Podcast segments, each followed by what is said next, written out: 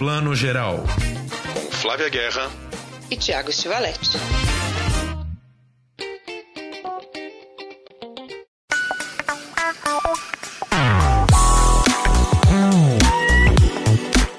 Bom dia, boa tarde, boa noite, bem-vindo a mais um Plano Geral, edição vinte e dois. E essa semana a gente está muito animado, a gente tem uma convidada especialíssima, Sandra Kogut, que está estreando Três Verões, um filme delicioso, eu particularmente sou super fã. A gente tem também várias dicas no streaming e eu chamo aqui meu companheiro de todas as semanas, Thiago Stivaletti. Bom dia, boa tarde, boa noite. Olá, Flávia Guerra, tudo bom? Mais um podcast aqui, edição vinte e dois, firmes e fortes. Vai ser um prazer falar com a Sandra aqui, esse filme lindíssimo que a gente sofreu um pouco de não estar sendo lançado nos cinemas, né? Mas tá aí nos drive-ins e, e no pay-per-view pra todo mundo ver. Com certeza. Eu acho que é uma boa pedida da Sandra estrear nesse momento, justamente porque a gente está de olho aí na corrida do Oscar dois mil e vinte e um. Já tem vários países apontando seus eleitos. Já já o Brasil escolhe o seu e eu acho que Três Verões é um ótimo candidato. Mas antes vamos falar aqui dos streamings. Por onde a gente começa, Thiago, para começar a dar essa lista e essa lição de casa de toda semana? Olha, vamos começar por um filme da Netflix que estreou na sexta-feira, na última sexta-feira. Estamos gravando aqui na sexta de manhã.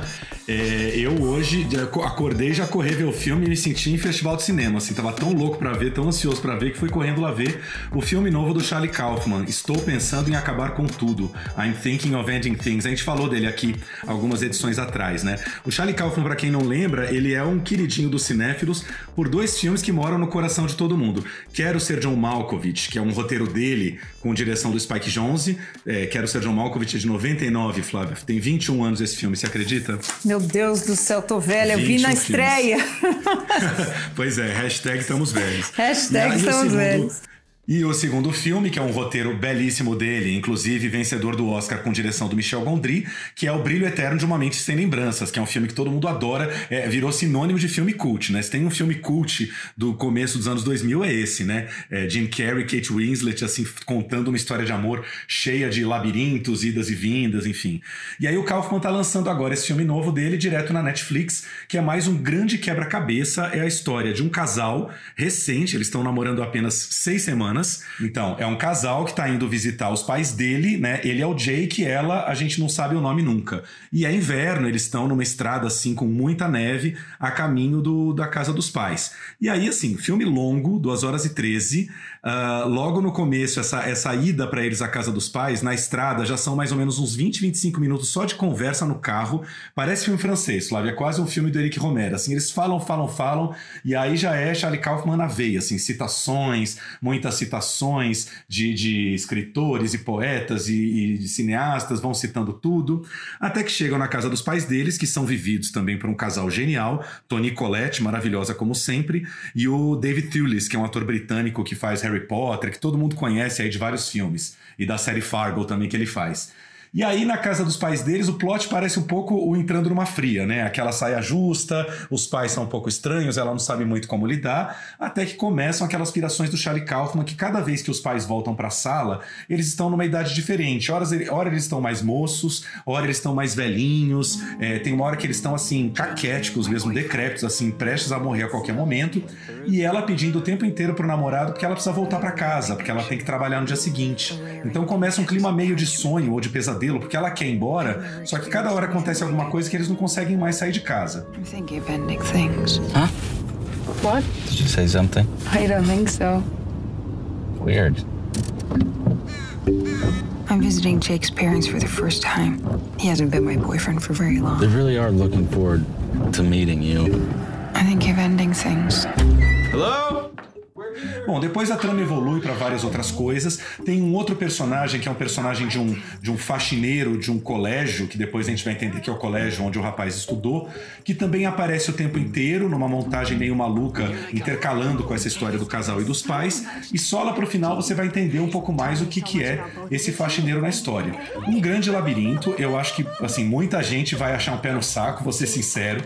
É um filme que lembra muito o filme anterior dele, que foi a estreia dele como diretor, Desculpa, não o filme anterior, né? O primeiro filme dele, que é o Synecdoche, Nova York, um filme de dois mil e oito que chegou a competir em Cannes, com o Philip Seymour Hoffman, que tem esse mesmo tom melancólico, deprimido, enfim. Mas é uma grande viagem, muito interessante. Quem tiver paciência para acompanhar, pegar uma noite tranquila aí para ver, eu acho que é um quebra-cabeça que deixa muitos nós assim na cabeça e, e, e assim, não tem que se preocupar de não entender tudo, porque realmente não dá para entender tudo, pelo menos numa primeira visão. Eu adoro isso. Eu acho que o Kaufman, que é esse gênio atormentado, né? Muitos dos filmes dele falam de gênios criativos, né? Falam do processo criativo. Eu acho que essa é a grande marca dele. Mesmo o Quero Ser John Malkovich, né? Tem toda essa coisa de que, quero ser e, e o processo criativo também do próprio John Malkovich. E eu acho que é uma delícia a gente poder ter filmes ainda hoje que, ah, chega uma hora a gente vai se perder nessa espiral louca. Quem nunca se perdeu em espirais loucas, em processos criativos ou até na vida mesmo? Então eu curto muito. E você falou desse elenco, eu acho um elenco incrível. Toni Collette, o que ela faz eu, eu gosto, né? Eu acho que muita gente conhece ela pela mãe, né, do Sexto Sentido, o papel pelo qual ela foi indicada ao Oscar, né, de, de atriz coadjuvante. A mãe do Little Miss Sunshine. Ela é, ela é a, a mulher do Hereditário, que tá, né, medonha. Ela tá muito bem em Hereditário. Eu nem amo tanto o filme, mas eu gosto muito dela no filme. E o casal, né, a, a, o Jesse Plemons, que faz o Jake, ele tem feito de tudo, né? De vilão de Breaking Bad, a vilão de Black Mirror, a Fargo. Aliás, todo mundo desse filme tá no Fargo, né? Porque ele também fez Fargo. E a Jessie, e a Jessie Buckley, que faz a namorada, não tem nome, olha só, isso diz muito, né? Ela é uma atriz irlandesa que fez Chernobyl. Quem assistiu Chernobyl vai se lembrar dela. Ela também fez Fargo e ela tá em Judy. Ou seja, assim, é um super elenco, é, né? Então... é um super elenco. O, o Jesse Plemons, lembrando aqui, ele também tá no Irlandês, do Scorsese, também na Netflix. E é engraçado, Flávia, que vem do filme, ele tem uma certa semelhança. Eu acho que o Jesse Plemons acabou tomando lugar em Hollywood, que era do Philip Seymour Hoffman, né? Que, que se matou, enfim, né? Interrompeu precocemente uma carreira. E ele tem um físico um pouco parecido. E basta lembrar que o filme anterior do, do Kaufman, o Synecdoche Nova York, justamente é estrelado pelo Seymour Hoffman. Então eu fiquei até pensando se... se talvez não fosse o Seymour Hoffman nesse, nesse filme novo, caso ele estivesse vivo. E ele pegou um pouco essa vaga, assim. É interessante pensar isso. É interessante mesmo, porque outros filmes ele já tinha realizado, né, com o Kaufman. Ele tem esse biotipo e tem, né, essa energia desse cara também criativo, tímido, mas que tem muita coisa acontecendo ali na, na, na mente dele. E o Kaufman faz filmes muito assim. E o, o Brilho Eterno, como você comentou, quando a gente fez aqui a edição de filmes de amor, vários ouvintes choram jovens nossos vieram entre a lista ali de filmes de amor citar o Brilho Eterno e dizer, olha, quem, tem, quem tá na faixa dos trinta, menos de trinta, diz, não, é o filme de amor da nossa geração. E a gente já olhou com, né, viu com outros olhos, gostou muito, mas não marcou tanto assim, né, histó- grandes histórias de amor. E, de fato, é, um, é uma história de amor linda e também tá no streaming, né? Quem nunca viu ou quiser rever, tá também na Netflix. Recentemente eu vi que tá em cartaz. Nem, nem sabia que tava lá. É, não, é um filme que transcendeu as gerações, né, que pessoas mais jovens é, acabaram mergulhando no Brilho Eterno, descobrindo depois, né, já descobriram na, na internet, não no cinema, mas pegou mesmo. Eu queria só dar uma dica aqui, é, depois de ver o filme do Kaufman, esse filme novo, é, Estou Pensando em Acabar Com Tudo, quem quiser, corre lá no site da IndieWire, que é um site que a gente adora, né, tá sempre consultando aí com muitas notícias e entrevistas, porque eles têm uma matéria, eles fizeram uma matéria que é um guia para entender o filme, ou um guia para tentar esclarecer pistas deixadas pelo filme, e lá tem uma grande chave maravilhosa maravilhosa para entender a história, mas assim, é cheio de spoiler, então corre lá no IndieWire depois de ver o filme, porque ele dá uma grande dica do que, do que pode ser a chave da história a partir do fato de ser um roteiro adaptado, é adaptado de um livro do Ian Field, e o, e o Kaufman fala, inclusive, na, na entrevista ao site, que é, sempre que ele faz uma adaptação de um livro, ele é fiel até certo ponto, mas que em geral a reta final, a meia hora final do filme, ele pira e vai fazer o que ele quer, e é exatamente o que ele fez nesse caso. O, o, o filme é muito fiel ao livro até um certo ponto, e depois a Charlie Kaufman na veia, mas enfim, a, a, a matéria dá, dá pistas muito boas pra você entender e até apreciar melhor o filme. É isso aí, é realmente uma hora ele faz o que ele quer e vai muito bem nisso, ele tem uma, uma marca muito clara. Acho que, como ele, poucos diretores, assim, a gente sabe que visualmente e em questão de roteiro é um filme muito claro dele, né? Eu acho que o Michel Gondry é um deles também. e o Wes Anderson. São três assim que eu sempre associo, que tem estilos completamente diferentes, mas tem uma, uma, uma mão, uma pegada muito particular que une assim roteiro e direção de um jeito assim único. É isso mesmo. Agora, também queria frisar que defender um ponto. O Kaufman é muito, defen- muito apreciado como roteirista, né? Porque ele é roteirista desses grandes filmes, mas eu considero um grande diretor também. Ele é um cara que ele tem uma visão de diretor, ele tem um senso de imagem do que ele quer pro filme dele. Não é apenas uma história rocambolesca, né? Esse filme tem um visual apuradíssimo. O, o diretor aí, que é um polonês que trabalha justamente com o Pawlikowski lá, o, o Ida e o Guerra Fria, ou seja, tem um visual muito elaborado. Não é apenas ah, um grande quebra-cabeça pra gente decifrar. Flávia, nossa próxima dica qual vai ser? Nossa próxima dica é um diretor assim polêmico, né? Eu sempre começo dizendo que Cannes criou um monstro chamado Xavier Dolan, né?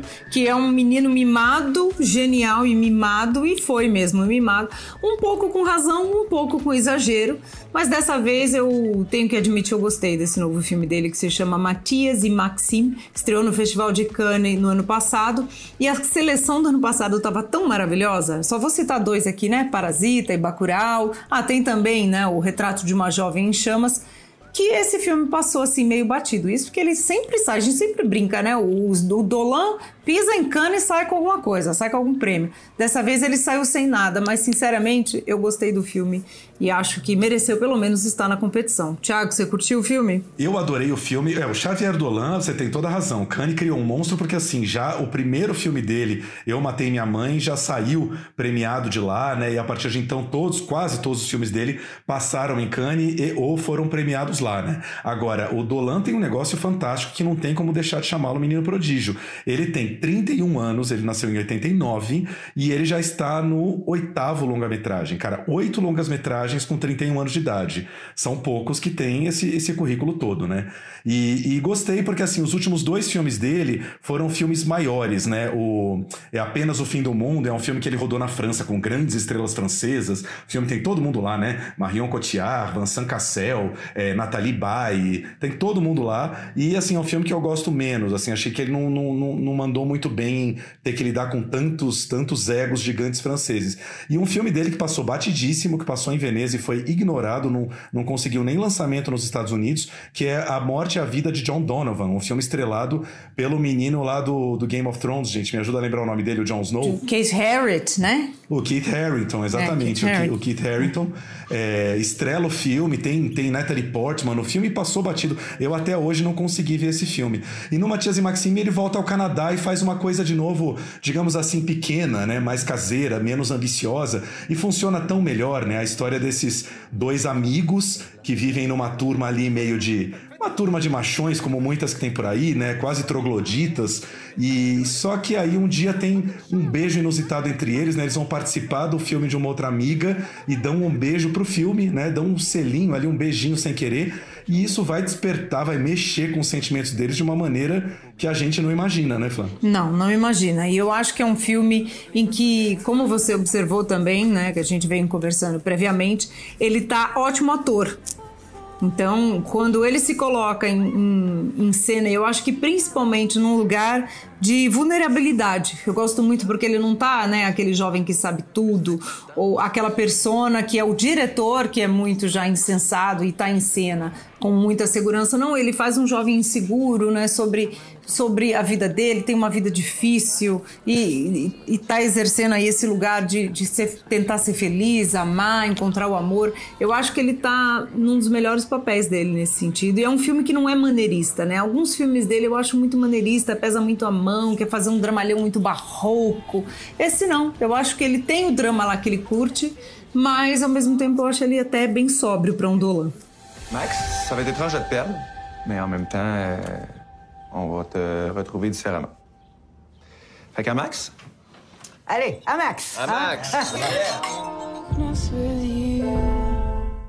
Yeah. É, eu também acho. E ele tá realmente fantástico, porque esses dois amigos, tem uma coisa um pouco improvável no filme, que eles fazem parte da mesma turma, né? Eles logo no início do filme, eles deixam claro que são amigos de infância, só que eles vêm de meios sociais diferentes, né? O personagem do Dolan, ele, ele mora num, quase que num conjunto habitacional ali, ele é bem mais pobre, né? O, o Matias, e o Maxime é um cara mais coxinha, digamos assim, né? Ele tá sendo treinado pra ser um grande advogado, tá sempre com camisas finíssimas, gravata e tal. E justamente a dificuldade do, do afeto que começa a explodir entre eles vem do Maxime, porque ele é um cara criado para ser um machão convicto, né? E começa a abalar muito o fato de ele entender que ele sente algo mais pelo amigo. Mas isso é feito, como sempre no Dolan, de uma maneira pouco óbvia, né? A história vai por caminhos e por cenas que você nunca imagina. E, afinal, é uma história de amor, né? De amor, de, de encontro e desencontro, que é um clichê dos clichês, mas a gente adora assistir e a gente sempre vive. Então é por isso que essa identificação com o público aconteceu e aconteceu comigo também. Eu acho um filme bem maduro dele.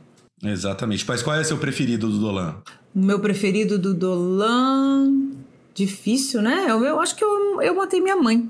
O primeiro. Não, que é um filme que eu lembro quando estreou em São Paulo, fez filas, eu lembro do Cinesex que é abarrotado pra gente assistir esse filme. Eu acho que eu fiquei com essa impressão das, das sessões memoráveis, eu ainda me apego muito às sessões no cinema. E essa foi uma memorável, assim, acho que veio tudo junto, a impressão e o filme. Mas você sabe, abrindo um parênteses rápido aqui, eu também tô, nossa, agora essa semana me bateu uma saudade de cinema, menina forte. Esse filme, eu acho, fui ver esse filme do Kaufman em casa e me deu uma, uma, uma tristeza. Porque assim, você vê que é cinemão, sabe? Você vê que é pra tela grande. Não queria estar tá vendo em casa na Netflix, muito menos de dia, com a luz clara, mas, né, dá, sei lá, a saudade tá batendo.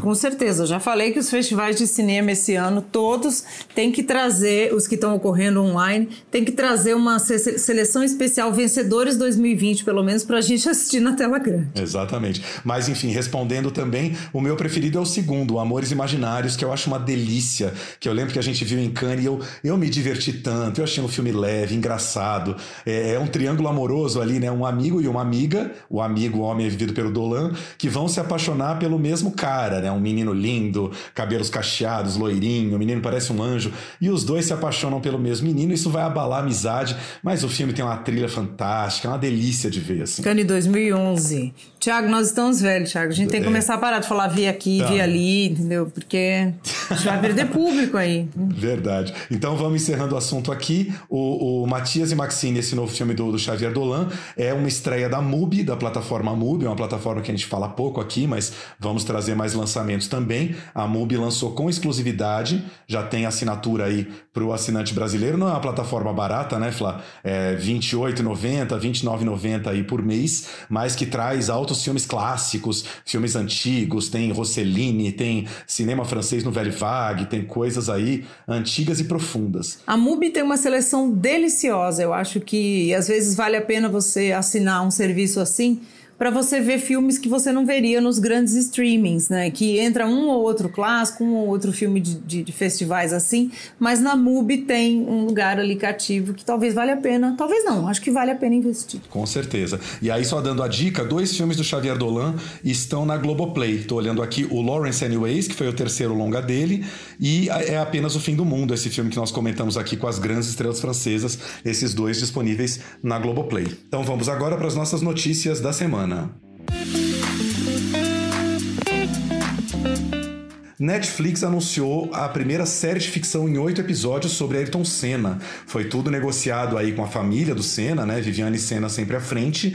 É, ainda não foram divulgados detalhes, não sabemos quem vai viver o grande piloto de Fórmula um brasileiro na, nessa nova série. Mas, enfim, já, já não era sem tempo, né, Flávia?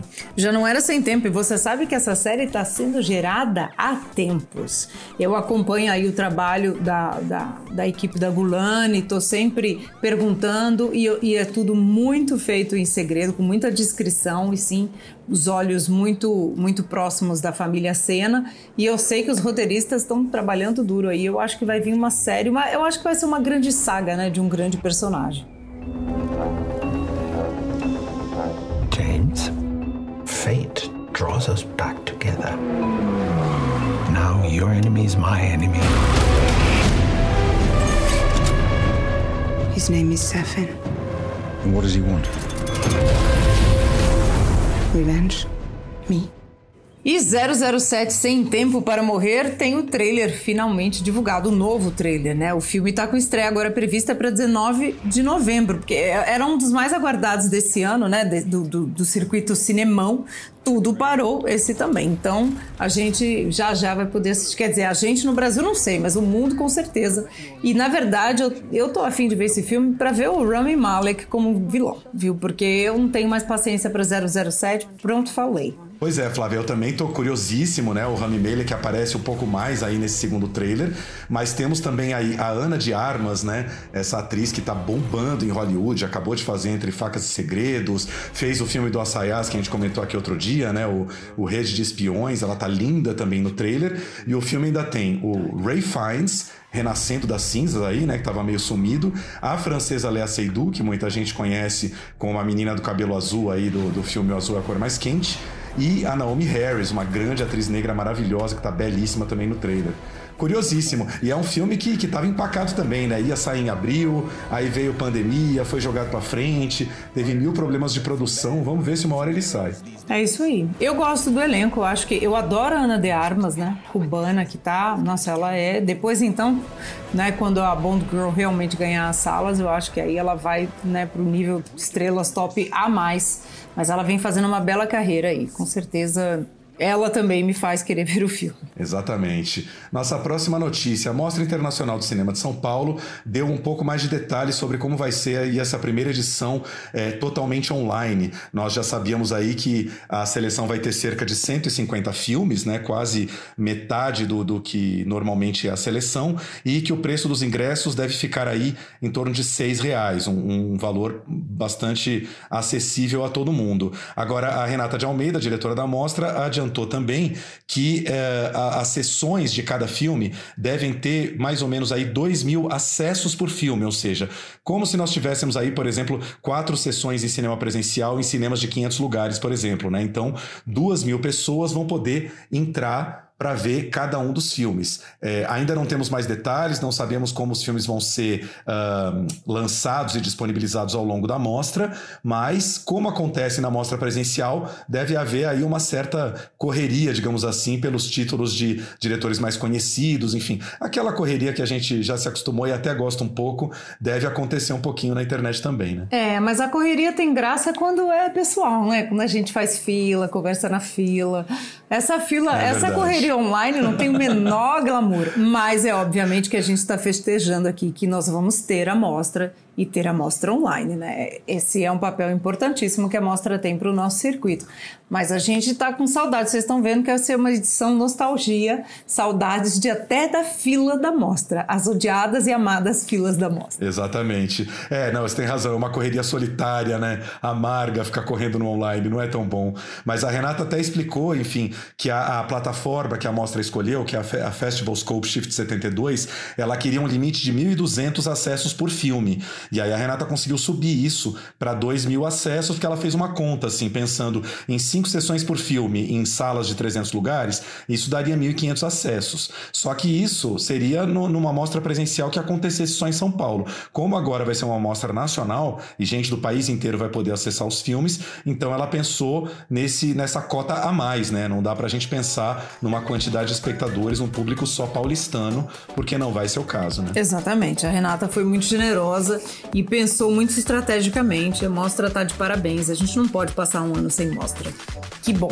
Exato. E o Festival Cine Fantasy começa nesta segunda-feira no Belas Artes à la carte, que é a nossa plataforma do coração, com cento e quarenta filmes de terror e fantástico. Vai desde segunda agora, sete de setembro, até dia vinte. E olha, teve uma abertura no domingo com o Cemitério das Almas Perdidas, do Rodrigo Aragão. Eu adoro o trabalho do Rodrigo, a gente já fez aqui uma edição, né, de comentando o terror brasileiro. Ele é um dos grandes nomes, e eu, junto com o Denison Ramalho, e eu acho que fazer um Cine Fantasy nesse momento, né, a gente, de novo, a gente já trouxe uma edição sobre isso, é adequadíssimo. Vamos mexer com os nossos medos em momentos de pandemia, né, Thiago? Sim, totalmente, assim, é, são filmes é, do mundo inteiro, tem uma participação brasileira forte, é, são curtas e longas metragens, mas também uma participação espanhola fortíssima. A gente sabe que a Espanha é um celeiro de filmes de terror, né? É, devem ter tese e tese sobre o assunto na Espanha. Eu não entendo muito porquê, mas a gente sabe desde A Órfã, né? Tem vários... Alejandro Amenábar com os outros. Uma boa parte dos, do, dos, dos grandes filmes de terror do mundo saem da Espanha. Então a Espanha está bem representada aí na... Na, no festival, e mais um aí com tudo de graça, aberto, disponibilizado para a gente ver online, né? É, eu acho maravilhoso. Vamos nessa, né? Vamos aguentando essa pandemônia com os medos aí, os filmes de terror. Próxima notícia. Os exibidores do Rio divulgaram uma carta afirmando que Marcelo Crivella, o prefeito do Rio de Janeiro, vai matar os cinemas. Tá uma polêmica muito grande no Rio de Janeiro, porque é, o Crivella, ao contrário do que vem acontecendo em São Paulo, ele tomou uma decisão é, que chocou muito o setor exibidor.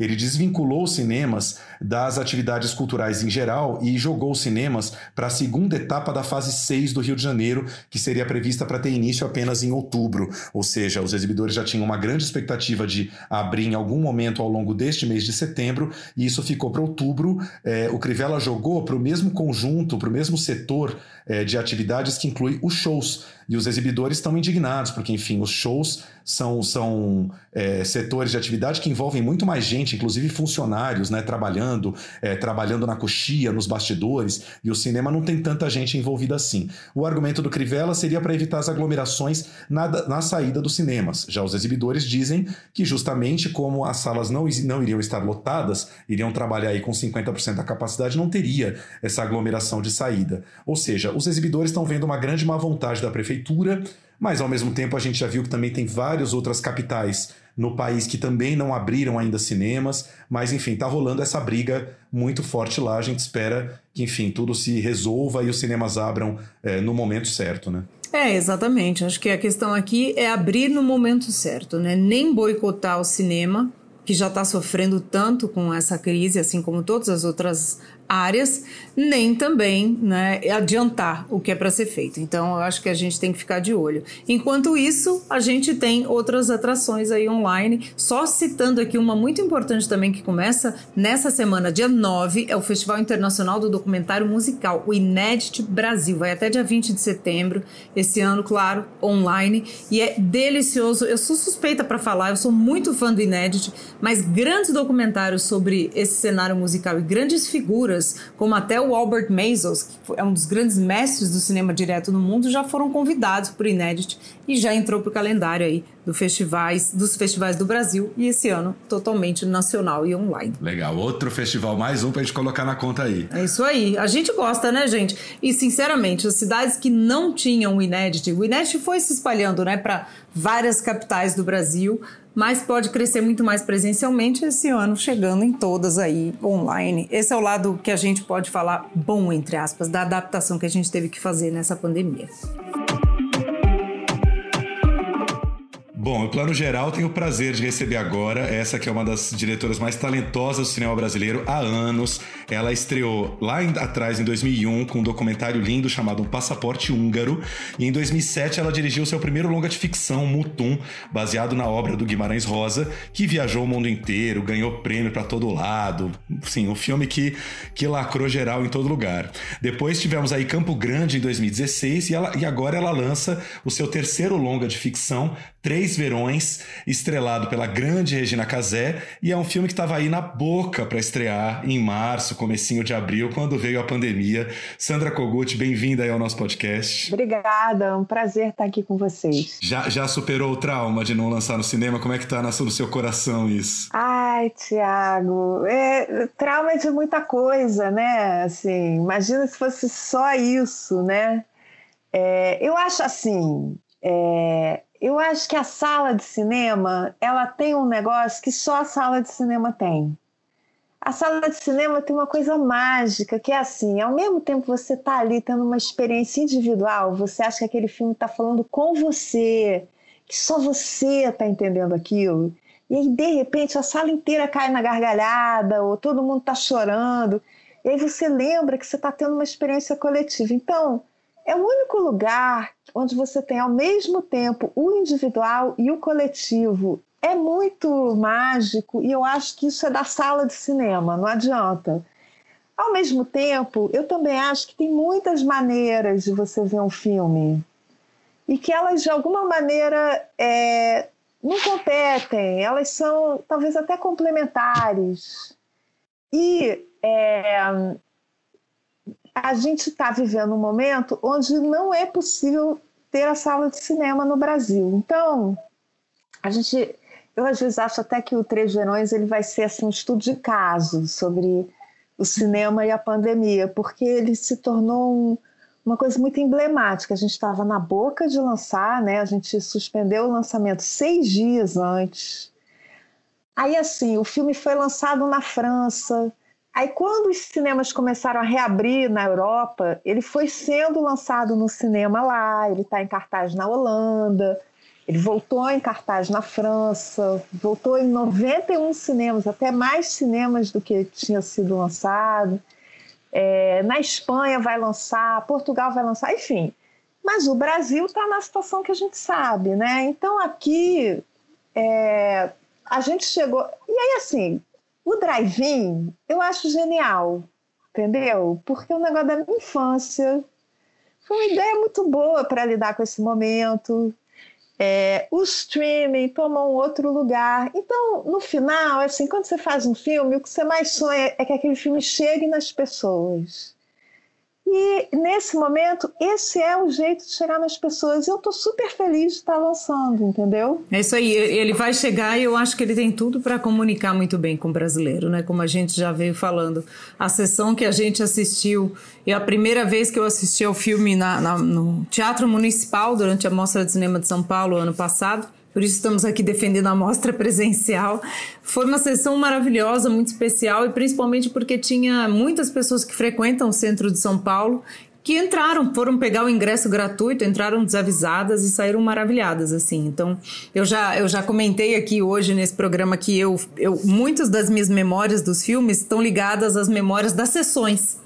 É, se, se tinha fila, se não tinha fila, com quem que eu vi, como é que foi com a plateia, como você disse que é uma experiência coletiva, mas a gente poder ter o streaming também é uma experiência importante, e esse filme fala tanto do nosso Brasil atual, né, Sandra? É incrível como você fez, é, é, sentindo esse, esse ar do tempo que a gente vive, e ele continua atual, talvez atualíssimo, né? Ô, ô Sandra, aproveita e conta um pouquinho da história só para quem está totalmente por fora, assim, do que, que o filme trata. Então, o filme, é, como já diz o título, Três Verões, ele se passa ao longo de três verões consecutivos, os anos são dois mil e quinze, dois mil e dezesseis e dois mil e dezessete, sempre na última semana do ano, entre o Natal e o Ano Novo, e sempre na mesma casa, que é uma casa de praia, assim, num condomínio de luxo, de uma família rica, no Rio de Janeiro. A personagem principal do filme é a caseira dessa casa, que é o perso- é a personagem da Regina Casé, o nome dela é Madá. No primeiro ano, tá tudo bem e tal, e depois a gente vai sentindo, a gente já sente algumas coisas estranhas e... Na verdade, o que acontece é que essa família vai desmoronando, né?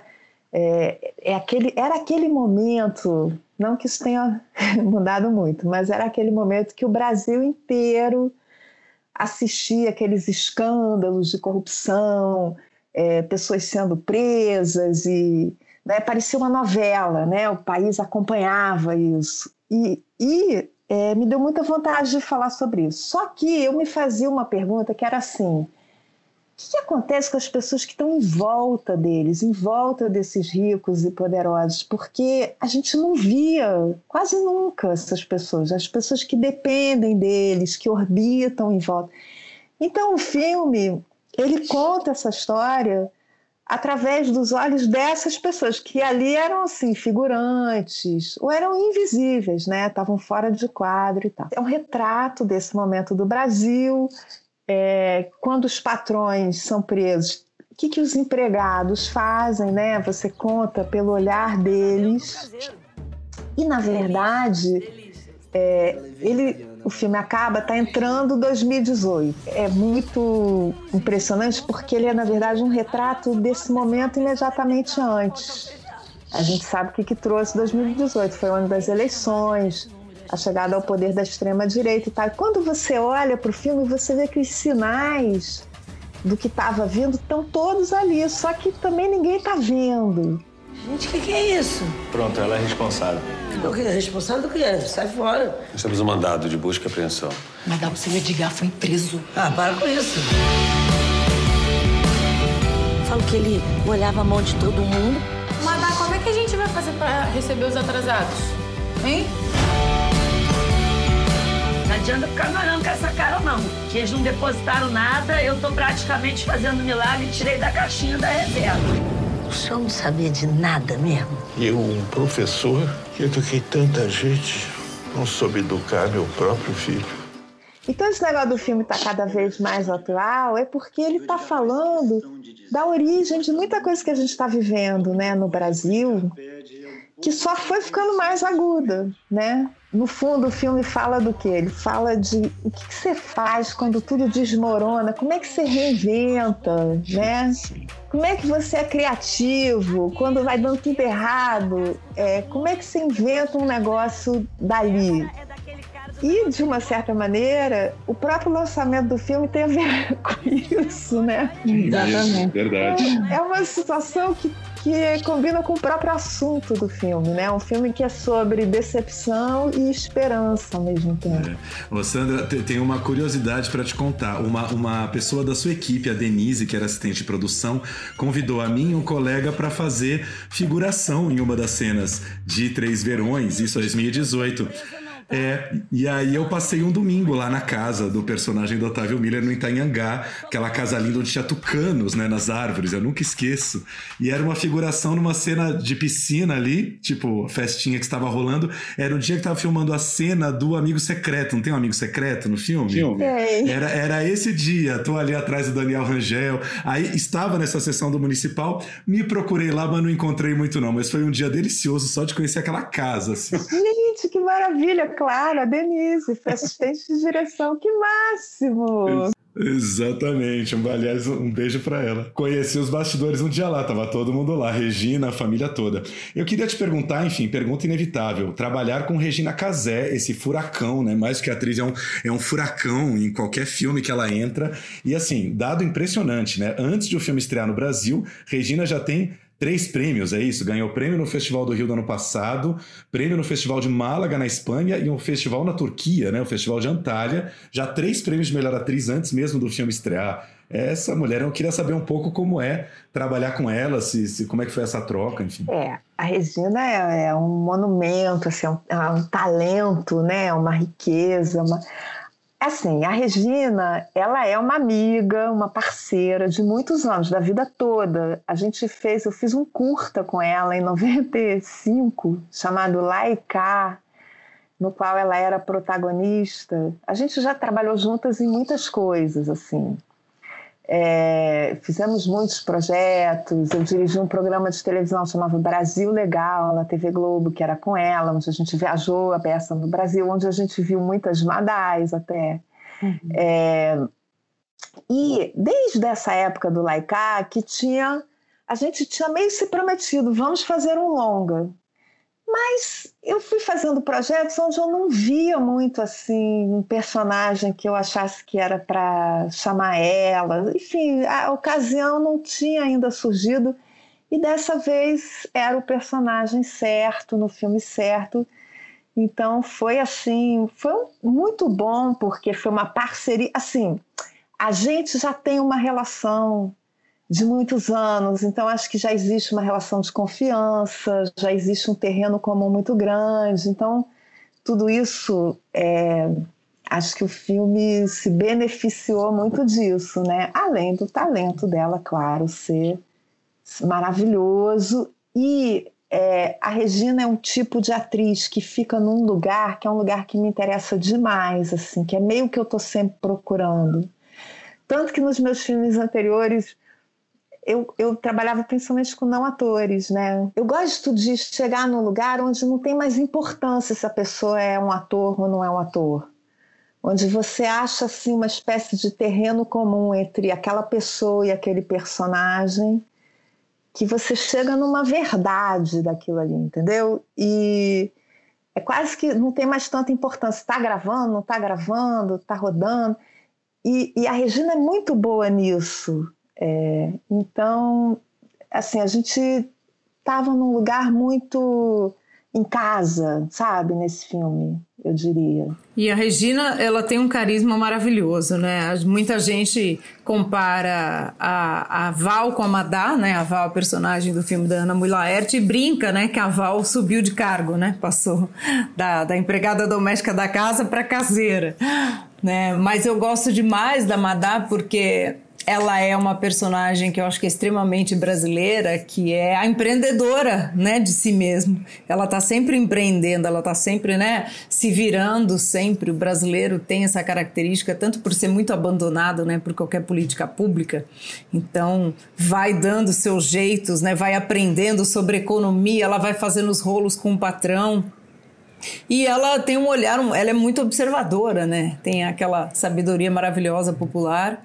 E, ao mesmo tempo, ela, ela, a gente vê pelo olhar dela que ela sabe onde é que ela está, né? Ela não é uma personagem enganada.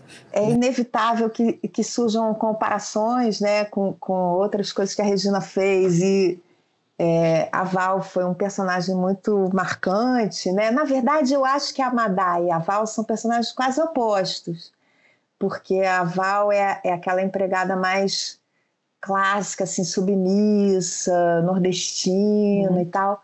A Madá é uma carioca, é, ela é um personagem entre dois mundos, na verdade, uhum, porque ao mesmo tempo que ela é a empregada dos patrões, ela é a chefe dos empregados.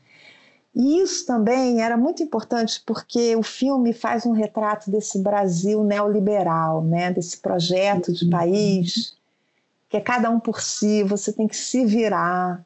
O legal é ser patrão, todo mundo quer ser patrão. É, o filme está bem falando disso, assim, criticando isso, então era muito importante que a Madá estivesse nesse lugar. Ao mesmo, uhum, tempo, ela é um personagem assim, apaixonante, porque ela é inteligente, criativa, rápida, ela não teve foi acesso a nada, mas ela, sim, tem tudo para conseguir as coisas se ela tivesse tido acesso, né? Então, é muito emblemático do Brasil, né? Quantas pessoas assim a gente não vê no Brasil e, ao mesmo tempo, é, elas têm muita invisibilidade, você não sabe nada da vida delas, né? De repente, você leva um susto quando você descobre a história delas e tal. Então, é, enfim, por tudo isso, era muito importante que a Madá estivesse nesse lugar, sabe? É interessante o que você falou do Brasil neoliberal, é um pouco que está também nesse último filme do, do Ken Loach, né? Você Não Estava Aqui, todo esse, toda essa nova comunidade, né, dos entregadores de aplicativo ou dos motoristas de aplicativo, o quanto muitos desses, desses motoristas e, e motoqueiros e ciclistas se consideram empreendedores, né? E no fundo, às vezes, são pessoas exploradas, que ganham muito menos do que deveriam, não têm o mínimo benefício, mas é, a, a, a sociedade ultraliberal consegue incutir nelas que elas estão empreendendo, né? Elas estão tocando a vida por conta própria e tem um grande mérito nisso, né? É de um cinismo isso terrível, né? Porque se vendeu um projeto é, e uma ideia de meritocracia que não existe e essas pessoas, elas só têm isso, elas só têm isso para se agarrar, né? A Madá é um personagem muito emblemático disso. Ao mesmo tempo, é, tem uma coisa criativa, genial ali, de você achar soluções o tempo todo, que é sensacional, que a gente sempre fala, puxa, é a força do brasileiro. Então, é isso, assim, ao mesmo tempo você está é, mostrando como é que essas pessoas estão muito vulneráveis, e ao mesmo tempo você está mostrando como é que elas têm uma riqueza delas, né? Agora, a Regina, ela traz uma coisa para o seu filme que é um humor próprio da Regina, que eu lembro que quando eu li a primeira sinopse do seu filme, uns quatro anos atrás, eu vi essa história, ah, uma família assolada por acusações de corrupção, eu vi na minha cabeça um grande drama. E aí, na sessão do Municipal, quando eu vi o filme a primeira vez, o filme é muito mais leve do que ele poderia ser. Porque, na verdade, o humor estava ali desde o começo, entendeu? É, assim, eu acho, tudo bem, meus dois últimos longas eram filmes tristíssimos, mas eu é, já trabalhei numa, num, numa relação com o humor, assim, de coisas mais engraçadas. E quando eu vou fazer um filme, eu não penso assim, ele vai ser isso, vai ser aquilo. Você quer falar de uma história, você quer contar um negócio, é uma visão sobre alguma coisa. E não tem esse cálculo, né? Uhum. É, ao mesmo tempo, eu achava no Três Verões, e isso está desde o começo no, no roteiro, que assim, o humor é uma ferramenta muito poderosa para você trazer as pessoas para dentro do filme, né? O humor é uma porta aberta, mas o humor que me interessa não é qualquer humor, é um humor, é, sei lá como chamar isso, mas um humor humano, que é um humor que você nunca está rindo deles, você nunca ri deles, você ri junto com eles de alguma coisa. Às vezes você ri de nervoso, porque você reconhece um negócio que você conhece. É, então o filme tem humor, você realmente ri muitas horas, ao mesmo tempo tem uma melancolia, às vezes é, tem uma tristeza, enfim, é um pouco como na vida, né? De repente você está achando a maior graça, aí pá! Aparece um negócio triste. É, isso é o que me interessa. É esse tipo de humor e também nesse lugar, que não é necessariamente um, um, uma etiqueta para o filme, entendeu? Eu acho que você constrói um humor de situação também, né? Muito. E é por isso que a gente ri, porque ele é de situação, né? São as situações hilárias que acontecem. São surreais, elas são hilárias. E dá a grande interação dela com os outros personagens também, principalmente o Rogério Frois. Eu acho que é uma dupla, para mim, incrível a química que acontece entre os dois e os, o que cada um desses personagens representa, né? Eu acho que a interação... Eu queria que você falasse um pouquinho da escolha do Rogério e também do personagem dele em relação a ela. O personagem do Rogério, que é o velho pai, né? O seu Lira, o, o, o personagem é o pai do dono da casa. O dono da casa é o Edgar, que é o Otávio Miller. E aí ele tem esse pai que também se vê ali meio encalhado naquela casa. Ele e a Amadá se tornam um pouco assim dois náufragos, né? Presos ali naquela casa. É, eu acho aquela casa bem emblemática do Brasil, sabe? É uma espécie de, de mini Brasil ali. Você tem um pouquinho de tudo. É, o personagem do Lira, ele é uma espécie de, assim, de reserva moral, né? Ele é o único personagem humanista, ele é um professor, ele gosta dos livros, a mulher era pianista, e ele é, vê que não tem mais lugar para ele ali, naquele mundo, né? Naquele país neoliberal, onde todo mundo está falando de dinheiro o tempo todo. Se você reparar no filme, todo mundo fala a beça de dinheiro, né? Tanto os ricos quanto os pobres, assim. É, seja por ganância, seja por desespero, está todo mundo correndo atrás do dinheiro. E o Lira, o seu Lira é aquele personagem que está se perguntando assim, mas que, como é que isso foi acontecer, gente? É, como é que, aonde eu errei? Como é que eu não soube? Por que, que esses valores sumiram? E isso é uma pergunta que eu me faço a beça, assim, sabe? Como é que foi que isso aconteceu e chegou nesse pé? É, eu acho assim, a gente fala corrupção, os valores... No filme você tem como é que isso é complexo, né? Como é que é, é, as pessoas vão se enredando em situações, é, como é que isso é profundo, como é que isso está nas relações.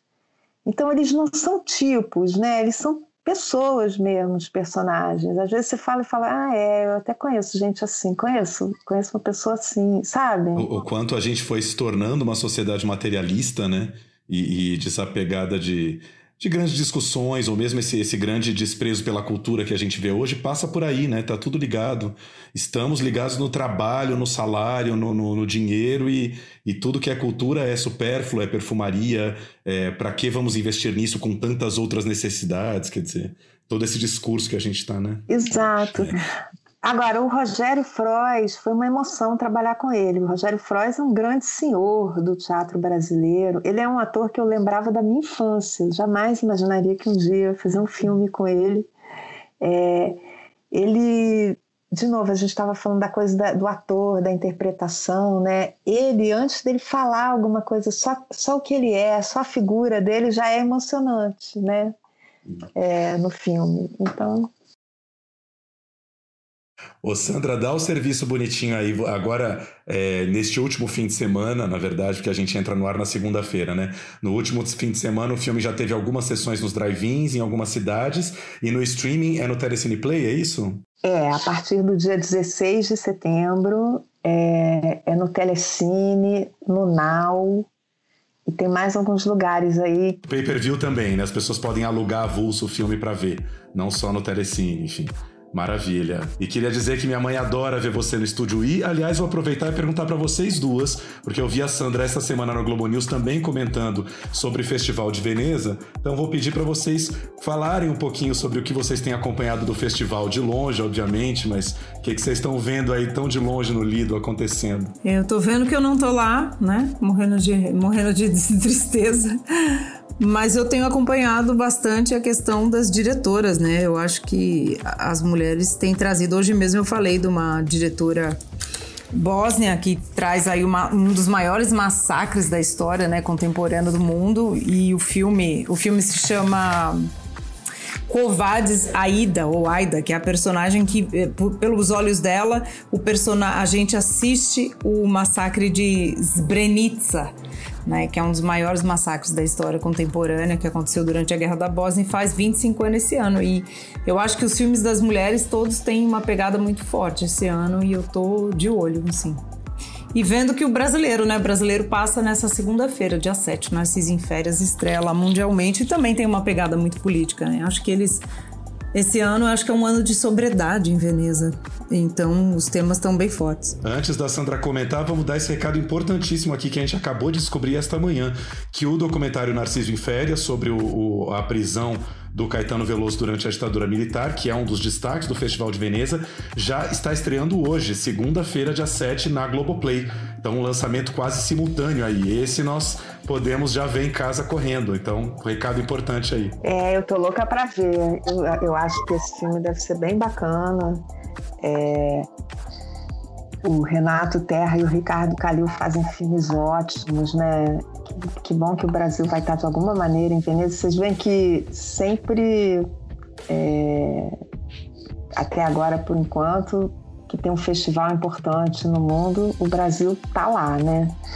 É, eu, assim, o que mais me impressionou até agora foi o que isso está significando, né? Porque Veneza, que é o festival mais antigo do mundo e é um dos maiores festivais do mundo, está sendo o primeiro a conseguir fazer uma edição é, presencial, né? Física. Quando eles anunciaram isso há uns meses atrás, ninguém acreditou. Todo mundo falou, ah, tá bom. E aconteceu, tá acontecendo. E eles estão conseguindo. E parece que as medidas todas de segurança estão funcionando. E é interessante isso que a Flávia estava falando, porque talvez o fato de que tem pouco filme americano, que os estúdios não estão presentes, é, que não tem a Netflix, que não... acaba abrindo espaço para outro tipo de filme. Isso é uma coisa que acho que a gente vai ver bastante esse ano acontecer, mesmo talvez no Oscar. Filmes com outro perfil, filmes independentes, de repente criou-se um espaço ali para eles e eles vão poder chegar em lugares que talvez antes eles não conseguissem chegar. Então é interessante, né, esse rearranjo aí no mundo do cinema. Não é só negativo, talvez tenha coisas interessantes que venham daí. Não sei, já acho que está acontecendo. Veneza é muito bacana. É, eu concordo. A própria Kate Blanchett falou isso na coletiva de imprensa. Eu fico aqui assistindo as coletivas online. Isso é um bom do mundo online, né? Que isso chega pra gente também. Para quem não está esse ano, porque nós, por exemplo, eu não estou cobrindo Veneza porque a gente não pode entrar na Itália, né? A não ser que seja residente, por conta da pandemia. E ela disse isso, que esse é um momento do cinema se repensar, repensar o ritmo em que a gente vinha vindo, repensar também as formas do streaming, não ficar só com um monopólio de uma plataforma só, no caso a Netflix, e pensar em outras formas e outras histórias. Então é isso que a Sandra está dizendo, né? Outras histórias vão ab- se abrem aí pra gente, né? A seleção esse ano tem menos filmes americanos, tem menos celebridades, e a gente pode ver... É, é a primeira vez que, por exemplo, a Índia esse ano concorre ao Leão de Ouro em vinte e cinco anos, desde o filme da Mira Nair, gente. Não tinha um filme indiano nessa competição. Então eu acho isso interessante também, né? Que abre... essa janela pra gente assistir. E a defesa, né? E olha que o filme da Mira Nair levou o Leão de Ouro, hein? Né? O Casamento, casamento à indiana. Mas pegando carona só no que a Sandra falou, é, é, é maravilhoso esse, esse mundo novo, pensar que é um festival presencial que está acontecendo, mas talvez muitos desses filmes que estão passando em Veneza talvez nos cheguem por streaming, né? Ou seja, é, lançamentos vão acontecendo presencial, mas vão chegar pra gente por outros caminhos. E, e tem sempre o lado democrático da internet, né? A gente já tá vendo esse, todos esses festivais online acontecendo e chegando a, a, a todo mundo que seja interessado, né? Que não esteja só no eixo Rio-São Paulo. Acho que isso vai ser bem interessante acompanhar nos próximos anos o como, o como vai se descentralizar um pouco o acesso através da internet. Mas que, claro, que isso não, por favor, não mate o cinema em paralelo, né? Que, que as coisas aconteçam juntas. É, tanto porque os festivais são importantes, né? O, o Barbeira, o diretor de Veneza, na abertura, estava junto com o diretor de Cannes, de Roterdã, de Locarno, é, ressaltando o que a gente já vem falando aqui o ano todo, né? O festival não é importante só pelo tapete vermelho e o glamour, é porque é uma plataforma de encontro, negócio, né? Para a gente descobrir novos cinemas. E Veneza, eles defendem a realização com base nisso. A gente não pode esquecer a cultura num ano como esse, principalmente num ano como esse. Então, nesse sentido, eu até defendo a realização do festival durante a pandemia. Sandra, eu tenho uma última perguntinha. Será que por Três Verões representar tão bem o Brasil, a gente vai ter o filme aí como nosso representante ao Oscar dois mil e vinte e um? Tô torcendo aí, hein? Tô torcendo. Já pensou, hein? Custa sonhar. É verdade, o filme estreou em Toronto, a gente fica fazendo aqui todas as nossas listinhas de filmes, né? O, o que que ele pode ter a, a favor no Oscar, e o festival, o filme, né? A estreia mundial do Três Verões foi no Festival de Toronto, que é uma plataforma que muita gente presta atenção no mercado internacional, então. Eu tive em dois festivais com filme nos Estados Unidos, aquele festival de Palm Springs e um festival The Hamptons, que os dois, o perfil dos festivais era só filme de Oscar. O, o de Palm Springs era um festival mais internacional, onde só estavam os filmes dos outros países que tinham sido escolhidos para concorrer ao Oscar. E nas sessões, as pessoas só falavam de Oscar, assim, falavam, nossa, mas esse filme tem que ir para o Oscar? Essa atriz, é, se ela fosse americana, ela já teria ganhado um Oscar, não sei o quê. Foi, foi assim, isso foi em janeiro e o outro foi em outubro. E foi a primeira vez que acendeu essa luz, falei, caramba, realmente, né, existe essa... Esse filme está nesse lugar, ele tem esse potencial, existe essa possibilidade. É, aí veio a pandemia e tudo que a gente já sabe... Mas quem sabe, né? Inscreve, tem que escrever. Seria lindo. A gente fica no aguardo. Enquanto isso, assistam a Três Verões. Obrigada, Sandra. Sandra, a gente queria agradecer demais a sua presença. A gente ficou eufórico quando soubemos. Eu falei, eba, vamos ter a Sandra aqui no podcast. A gente adora, admira muito o seu trabalho há anos. É, todo mundo, por favor, vejam Três Verões, que assim é um dos grandes lançamentos brasileiros do ano. Eu acho que todo filme brasileiro dá conta do Brasil, mas o seu acho que dá conta um pouco mais, como a gente bem conversou aqui. Aqui, assim, ele dá conta de, de muita coisa, até é, é, sutilmente, assim, né? Não apenas na trama principal, mas tem muito Brasil ali que a gente precisa realmente encarar de frente. Então, obrigado aí pela presença. Adorei essa conversa. Obrigada pelo convite. Plano Geral vai ficando por aqui. Tenham todos uma ótima semana. Bons filmes pra todo mundo em casa. Até. Pô, mas não tem nenhuma previsão não, Madá? Tá vendo alguma bola de cristal aqui? Mas vem cá, ela largou o marido, fugiu com o filho... Mas como é que fica a questão dos atrasados? Aqui, à minha esquerda, essa primeira casa com tapume, essa primeira aqui, preço. Muita oferta, gente. Faz uma pose bem bonita, vai. Ficou linda. Meu Deus! É tintim, né? Quebrando o copo todo, não. Sai dessa cama, Celira, vem. Você me irrita com essa tua alegria.